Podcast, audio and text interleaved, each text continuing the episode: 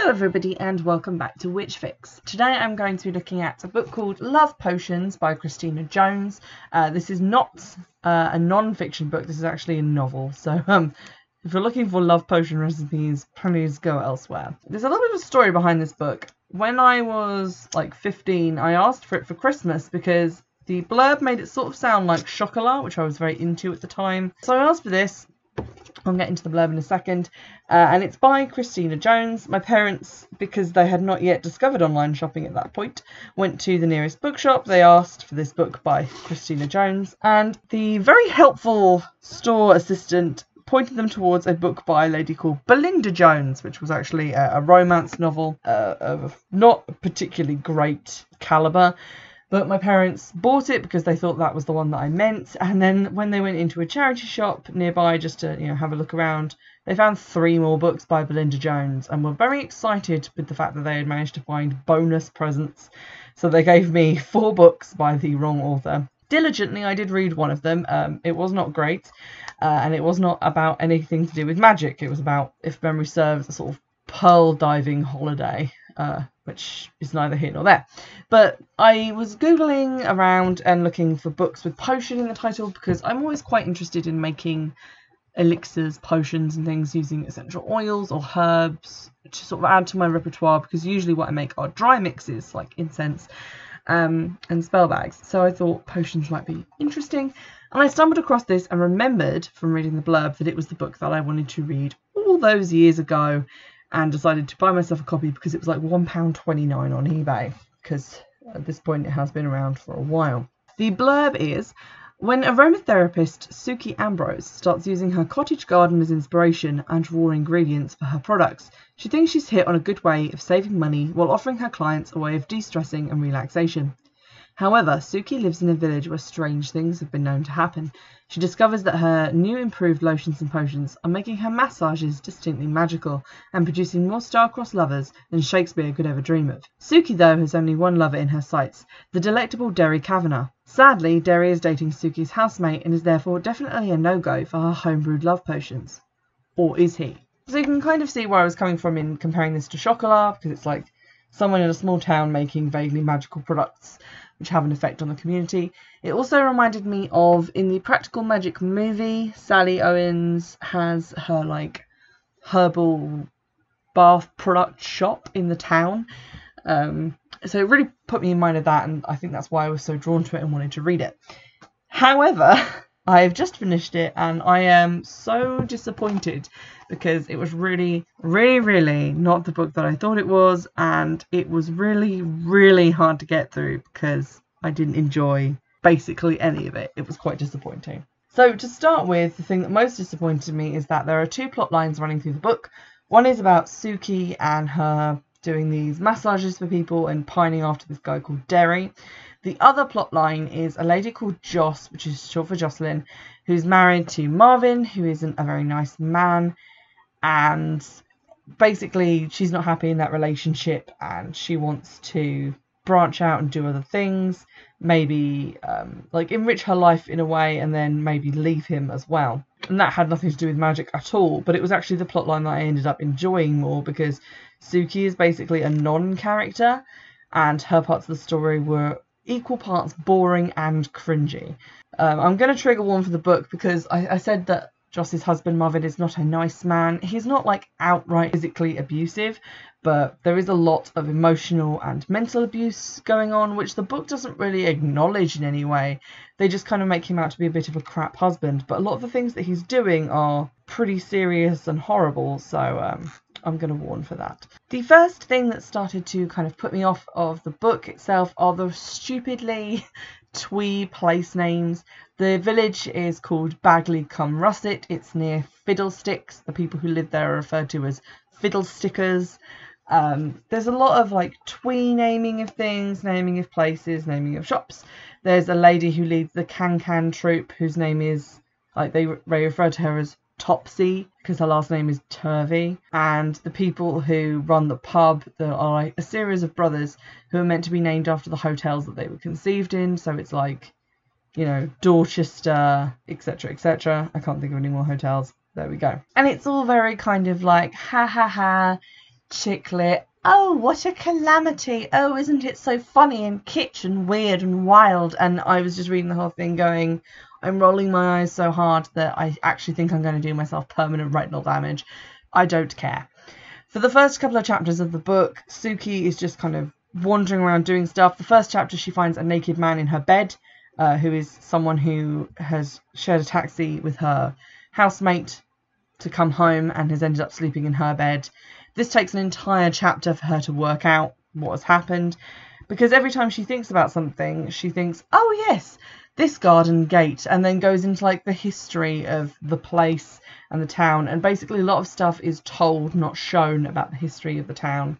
It's just a, it's it's very hard going and I read quite a bit of chick lit, like I read a lot of Sophie Kinsella, Marian Keyes um, various other authors, and this is probably one of the worst ones that I've had the misfortune to try and read. So we don't really get into the actual like magical stuff up until page 102, uh, which is when Suki actually starts like making the essential oils from the ingredients in the garden.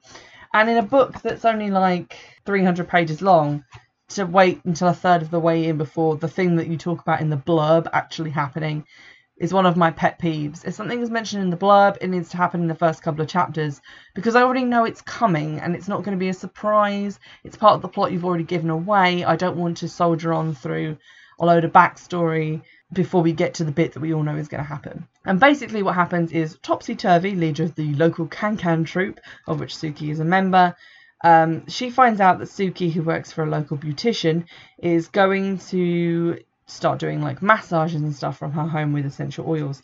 And she basically warns her that her aunt, great aunt, grandmother, female relative who's obviously not important enough for me to remember what relation she is to Suki, but she used to be a matchmaker and make magical potions for people who, uh, particularly for women, who were like lonely and kind of desperate for men because of like the war, obviously causing a shortage of men at that time, which seems to me kind of gross because it makes it sound like she was making potions for these girls just to like go out and get any man that they wanted, regardless of how that man felt about it prior to the potion being used, which is all kinds of messed up. But basically, Topsy warns Suki not to use the herbs in the garden because, you know, they have special magical properties. The garden of the cottage, by the way, and the cottage is called Pixie's Laughter, which I found annoying every time they said it. But unfortunately, due to some hilarious misunderstandings, the very expensive organic essential oils that Suki's boss has invested in for this home massage business get accidentally given as a present to someone who's going on their honeymoon, and then they disappear off to like the Maldives with them, and she's got nothing to replace them with. So Suki then sets about making do with the herbs and things that are growing in the garden.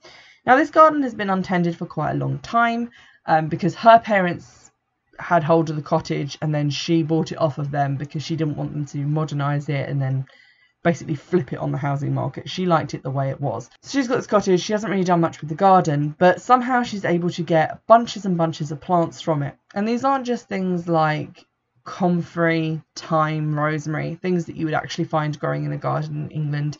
The oils that she mentions make like having later on are things like jasmine, uh, I think juniper is mentioned at one point, ginger, and it's like how are these things in the cottage garden? I don't understand.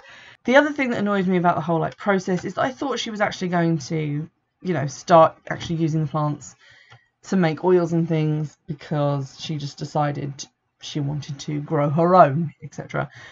But she doesn't, and we don't even get a nice, like, satisfying description of how she goes about making the oils. They basically just boil the plants up and then do something with them and then funnel them into bottles. It's not really clear. Um, I'd previously seen Perfume, the movie, and also read the book of that. And they describe the apparatus in that of like when you separate out the essential oils from like the fluid that has been stewing with all the plants and stuff in, and you like condense things at like different temperatures to to get that oil pure. And I just don't see how they were going to accomplish that in a country kitchen with like a saucepan.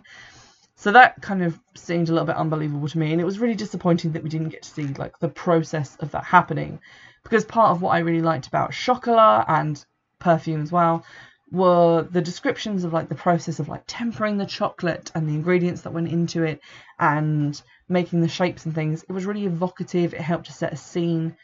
Big opportunity wasted there, in my opinion.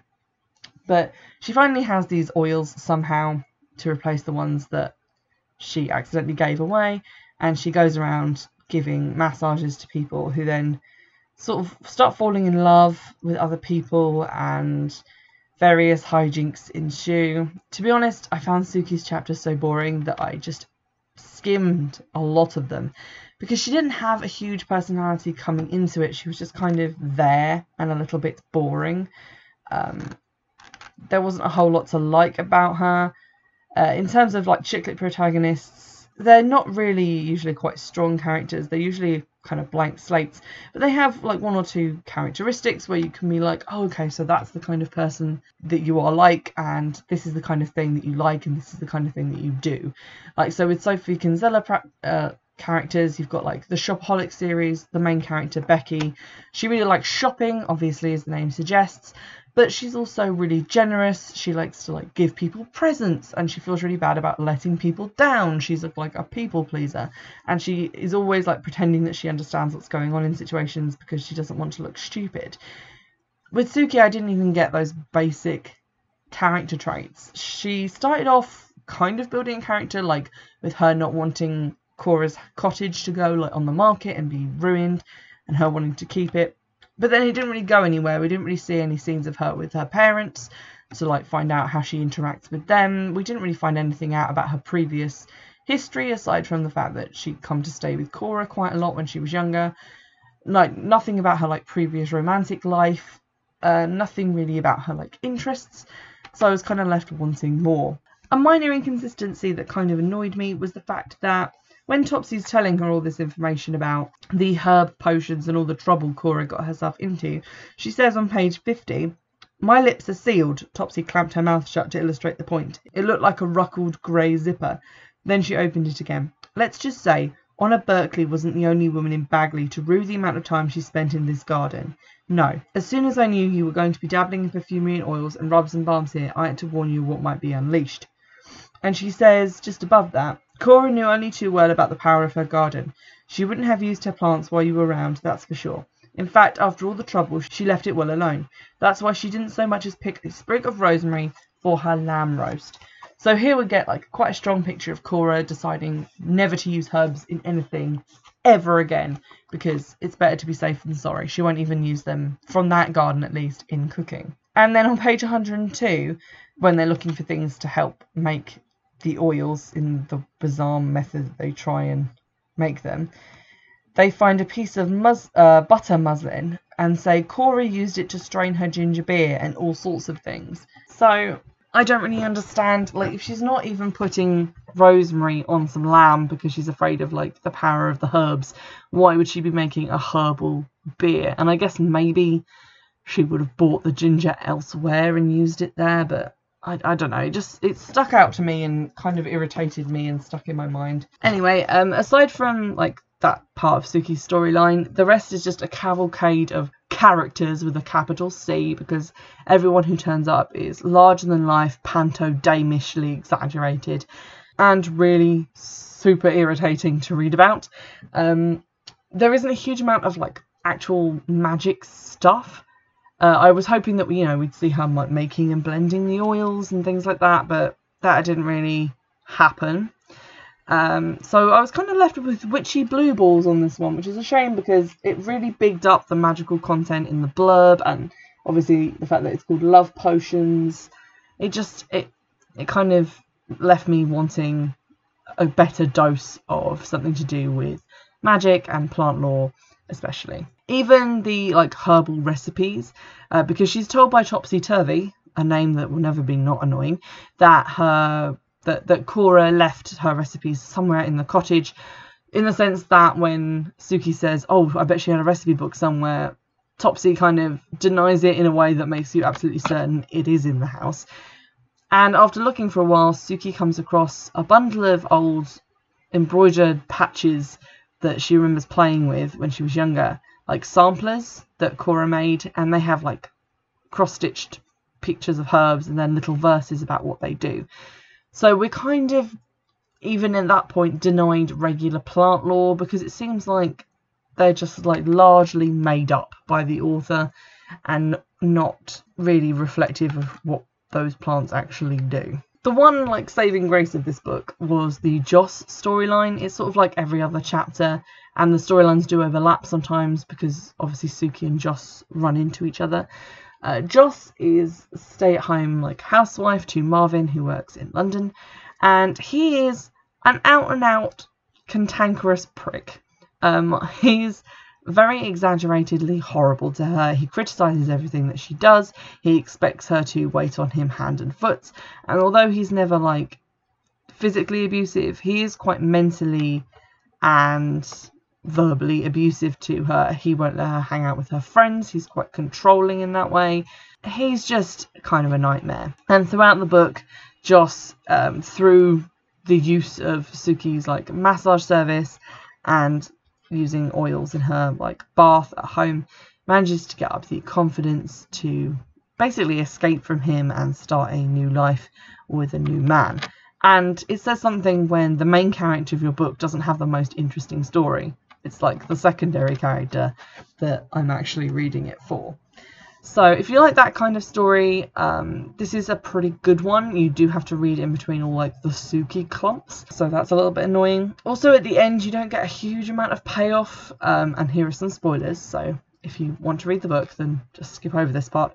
But um, Marvin just kind of disappears at the end of the book, and then Joss tracks him down. And it turns out he was leaving her uh, because he didn't want to be with her anymore, and he kind of leaves her before she gets a chance to like stick the boot in and i kind of wish they'd had more of a scene but i guess that would have been incompatible with the kooky quirky fun chick lit atmosphere which they were clearly going for so slightly disappointing but you know there we go. All in all um, i reviewed this one for the podcast because ostensibly it was meant to have some witchy content even if none of the characters was outwardly called a witch, and because it reminded me of other better books like Chocolat. But to be honest, I do not recommend reading this one unless you have a really strong stomach for completely sickening twee chick lit. Um, if you like your chick lit more on the semi realistic side and not where every character is kind of kooky and weird and foibly, and it kind of reads like a sitcom from like the 1970s on BBC Two, then maybe give this one a miss because it will test your patience. If you can, however, recommend to me a better book about this kind of thing of like, you know, small town, magical realism, um, kind of stuff, then I would be really interested to hear it. I have got another book which I found in like a charity book box called Garden Spells. So I'm going to give that one a look on the off chance that it's better than this one. But do let me know what you think of it and drop me a line on Twitter or in the comments section on YouTube or by email. Just check the description box for all of those addresses and information. And I'll see you in the next video.